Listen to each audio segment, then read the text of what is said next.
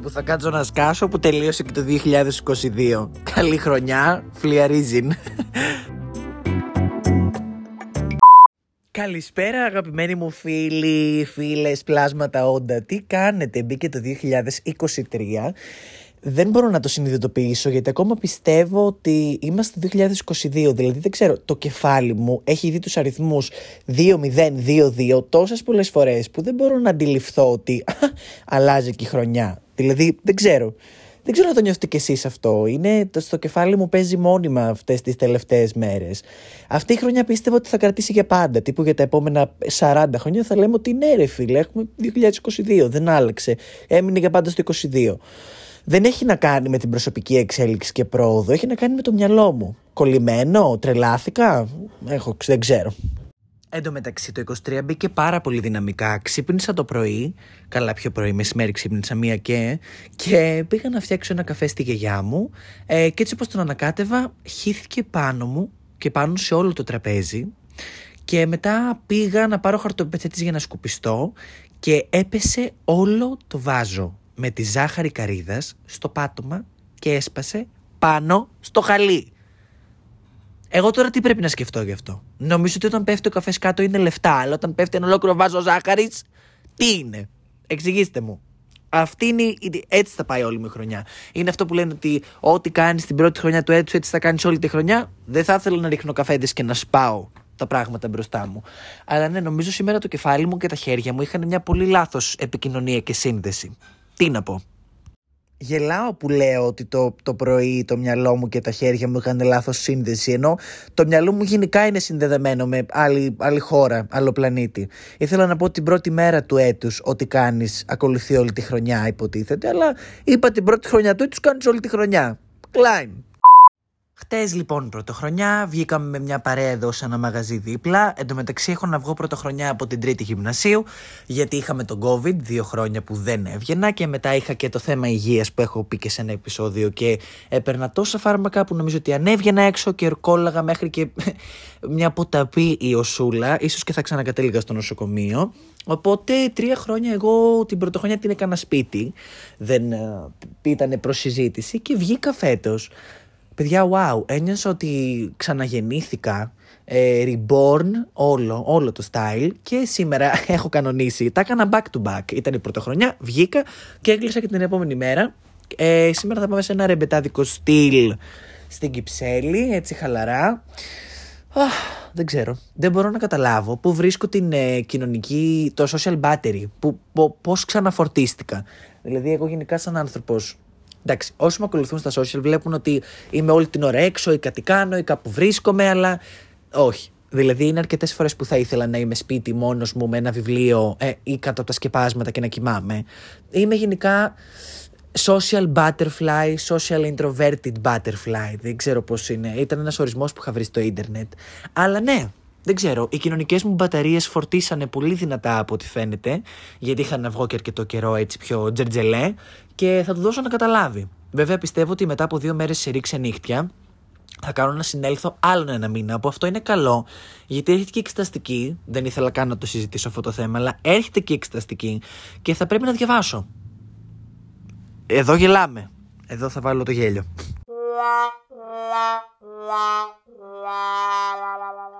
Τελικά έβαλα την τρομπέτα γιατί είμαι τρομπέτας ε, Αυτό Παιδιά δεν ξέρω τι θα κάνω ε, έχω αρχίσει λίγο και φοβάμαι και συνειδητοποιώ ότι όντως έχω μπει σε μια απαιτητική σχολή. Όχι ότι δεν μπορώ να τα απεξέλθω, απλά νιώθω ότι δεν μπορώ να διαβάσω τύπου αυτά τα οποία κάνουμε στο μάθημα. Και τα θυμάμαι και είμαι ok, απλά έχω να γράψω εξετάσεις χρόνια και το πανεπιστήμιο είναι πολύ διαφορετικό από το σχολείο και τις πανελλήνιες και από όλη αυτή τη φάση και είναι κουλό. Δηλαδή, πραγματικά είναι κουλό. Μέχρι να δώσεις την πρώτη εξεταστική, όλοι είναι τύπου λένε ότι είσαι όντως τα πατώματα και είναι δύσκολο. Αλλά με το που συμβεί η πρώτη φορά, γιατί υπάρχει πάντα πρώτη φορά, ε, μετά σου φεύγει το άγχος και όλη αυτή η μύρλα.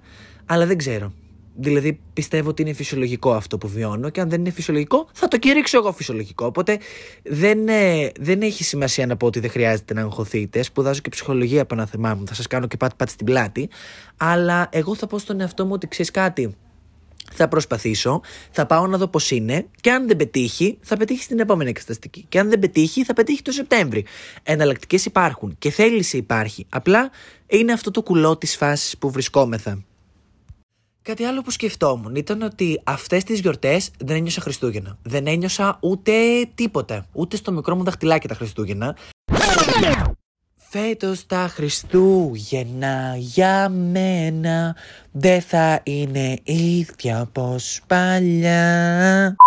Άντε, μόνο στις 25 του μήνα που ήταν όντως τα Χριστούγεννα στη Disneyland με το ψεύτικο χιόνι και αυτά. Και έχω δει πάρα πολλά TikTok, το έχω συζητήσει με φίλους μου.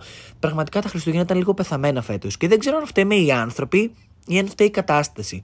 Δηλαδή, όσα δέντρα και να έβλεπα, όσα τραγούδια και να άκουγα, όσους στολισμού, τα αυτά δεν έμπαινα στο vibe. Δεν μπορούσα να βάλω τον εαυτό μου. Το μόνο που ίσως μου έφερνε λίγο ευχαρίστηση ήταν ένα αρωματικό κερί που έχω. Ε, όχι. Αυτά τα sticks, πώς τα λένε, τα αρωματικά τα sticks που είναι με μυρωδιά μελομακάρονο. Έμπαινα ρε παιδί μου μέσα στο σπίτι μου και έπαιρνα μια γεριτζούρα και μου ερχόταν λίγο η μελομακαρονίλα. Δεν ξέρω, έχει δυσλεξία, μαλάκα. Πρέπει να πάω να εξεταστώ. Εντάξει, τώρα θα μου πεις ότι τα Χριστούγεννα είναι ένα συνέστημα. Δεν είναι παρα, πέρα από μια εποχή και μια γιορτή, είναι και συνέστημα. Σίγουρα, αλλά δεν νομίζω ότι το 80% του πληθυσμού έχασε το συνέστημά του ξαφνικά. Ε, το θεωρώ λίγο απίθανο να συμβεί μαζικά τόσο γρήγορα. Βέβαια, εντάξει, έχουν συμβεί και πάρα πολλά πράγματα. Αλλά εδώ δεν είμαστε για να πέσουμε down. Προφανώς και συζητάμε και πράγματα τα οποία είναι σοβαρά. Αλλά είμαστε εδώ για να φιλιαρίσουμε και λίγο να καβλαντέ. Θυμήθηκα επίσης ότι δεν σας είπα ένα συμβάν που έγινε στη Γαλλία, γιατί προσπέρασα πάρα πολύ γρήγορα τη συλλογή μου και δεν το παρατήρησα. Ε, κάποια φάση γυρνάγαμε νομίζω από τον πύργο του Άιφελ και είχαμε πάρει ένα Uber για να μας πάει στο ξενοδοχείο. Και πηγαίνει σε ένα δρόμο ο οδηγός. Κάτι γιατί στρίβει τέλος πάντων σε ένα στενό οδηγός και υπάρχει μπροστά μας ένα τεράστιο φορτηγό. Τύπου. τι να σας πω τώρα, τα τέτοια φορτηγά δεν έχουμε στην Ελλάδα. Ε, είναι αυτό. Αν έχει δει κάποιος το McQueen, το, ξέρετε το McQueen, δεν είχε ένα τεράστιο κόκκινο φορτηγό που είχε μια πάρα πολύ μεγάλη ουρά από πίσω. Αυτό ήταν. Είχε ένα πάρα πολύ μεγάλο φορτίο από πίσω. Και αυτό το φορτηγό είχε μπει κάθετα στο δρόμο. Ήθελε να μπει πίσω σε ένα εργοστάσιο, ότι ήταν αυτό μαγαζί, και είχε μπει κυριολεκτικά όχι, αυτό δεν είναι κάθετα. Αυτό είναι οριζόντια. είχε μπει οριζόντια στο δρόμο τέλος πάντων και είχε κόψει την κυκλοφορία και ήταν μπροστά άλλα δύο αυτοκίνητα. Βαράγαμε κόρνες για περίπου 10 λεπτά. Ο οδηγός φύσαγε και ξεφύσαγε. Ήταν πραγματικά στην ψυχή, ήταν Έλληνας, πολύ Έλληνας. Και με το που φύγαμε, προσπερνάμε το φορτηγό το οποίο κατάφερε να ανοίξει την πόρτα για να μπει μες στο εργοστάσιο και κατεβάζει το παράθυρο και αρχίζει και βρίζει στα γαλλικά τον οδηγό και βρίστηκαν για κλάσματα του δευτερολέπτου. Εμείς κακαρίζαμε. Αυτός στα αγγλικά δεν μίλαγε, οπότε τι να καταλάβει από ελληνικά, γρή. Και αυτό. Ήταν ένα πολύ ωραίο experience που παίχτηκε. Και ένα άλλο με τους Σουμπεράδε. Ήμουνα στο αεροδρόμιο, στο Ορλί, και ήταν να πάρω Uber για να πάω στο ξενοδοχείο, γιατί Εντάξει, τώρα εγώ να πάρω τα μέσα στη Γαλλία με τρεις βαλίτσες και μια τσάντα, δεν νομίζω να τα κατάφερα. Να παίζει να με έκλειναν οι πόρτες. Και καλή Uber η φίλη μου από το ξενοδοχείο που είχε ήδη φτάσει να έρθει να με πάρει. Έρχεται αυτός να με πάρει.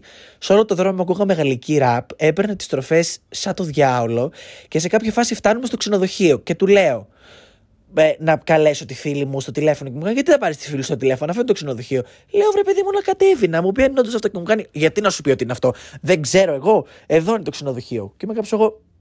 Καλά, λέω, ας αφήσω το κινητό μου, λέω, με πλακώσει στη Γαλλία και είμαι με μαύρο μάτι και δεν μπορώ να βγάλω φωτογραφίες. Θα έκανα μπουκέτο. Οπότε το αφήνω, κατεβαίνω, παίρνω τις βαλίτσες μου και αντίο. Δεν ξέρω τι, τι μίσος είναι αυτό με τους Σουμπεράδε για να σιγουρευτώ ότι έφτασα στο μέρος μου, αλλά. Σλέι. Anyway, ε, να σας ενημερώσω και για τα βιβλία μου. Ε, το 2022 ξεκίνησα να ξαναδιαβάζω βιβλία μετά από δύο χρόνια διαβάσματος για τις Πανελλήνιες και με το που ξεκίνησα είχα πάθει ένα πολιτισμικό σοκ. Πίστευα ότι έχω σταματήσει να αντιλαμβάνομαι τι διαβάζω πέρα από τα τέσσερα συγκεκριμένα μαθήματα. Οπότε το μυαλό μου ήταν κάπως μπι, μπι, μπουπ. Και ξεκίνησα τον Ιούνιο. Ε, μου πήρε ένα μήνα να διαβάσω ένα βιβλίο. Ένα μήνα και ήταν το μεσάνυχτα στη βιβλιοθήκη. Τέλος πάντων, οπότε ξεκίνησα τον Ιούνιο και τελείωσα προφανώς τώρα. Τα πέρασα όλα στο Goodreads και διάβασα 26 βιβλία. Με τα πιο πολλά βιβλία να τα έχω διαβάσει τον Ιούλιο, που διάβασα 6 βιβλία. Δεν έβαλα κόλλο κάτω. Και όχι, δεν σήκωσα κόλλο. Μόνο κόλλο κάτω έβαλα είναι η φράση που, που αντιστοιχεί εδώ. Και διάβασα περίπου 10.100 σελίδες κάπου εκεί, που είναι ok, it's pretty good. Και λέω, αν κατάφερα Ιούλιο, όχι, αν κατάφερα Ιούνιο, Ιούλιο, Αύγουστο, Σεπτέμβριο, Οκτώβριο, Νοέμβριο, Δεκέμβριο, 7 μήνες να διαβάσω 26 βιβλία. Στους 12 μήνες, που είναι άλλοι 5, δεν θα καταφέρω να διαβάσω άλλα τόσα ένα βιβλίο τη βδομάδα, πες τη χειρότερη. Ε, και έβαλα λίγο το reading challenge περίπου στα 40 βιβλία, 50, δεν θυμάμαι πόσο έβαλα. Αλλά θα δείξει γιατί μου έχουν μείνει κάποια πολύ μεγάλα βιβλία. Και εντάξει, τα μεγάλα βιβλία παίρνουν παραπάνω χρόνο. Ε, οπότε δεν ξέρω. Και ξεκίνησα το βιβλίο μου. Το βιβλίο μου. Μαλάκας. Ξεκίνησα τη χρονιά με την ένοχη συνείδηση της ε, Έλενας Κορδέλα.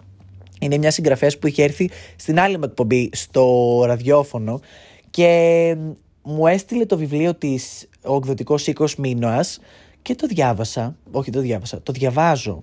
Και παιδιά, δεν μπορείτε να καταλάβετε. Έκατσα, σήκωσα το κεφάλι μου γιατί με πήρε τηλέφωνο η μάνα μου και είχα φτάσει ξαφνικά στη σελίδα 100. Και δεν κατάλαβα πώς πέρασε η ώρα, πόσο είχα απορροφηθεί με τους χαρακτήρες και το τι συνέβαινε. I love this. Ένοχη συνείδηση. Παιδιά είναι τέλειο. Μ' αρέσει πάρα πολύ. Ε, και ναι. Αυτά.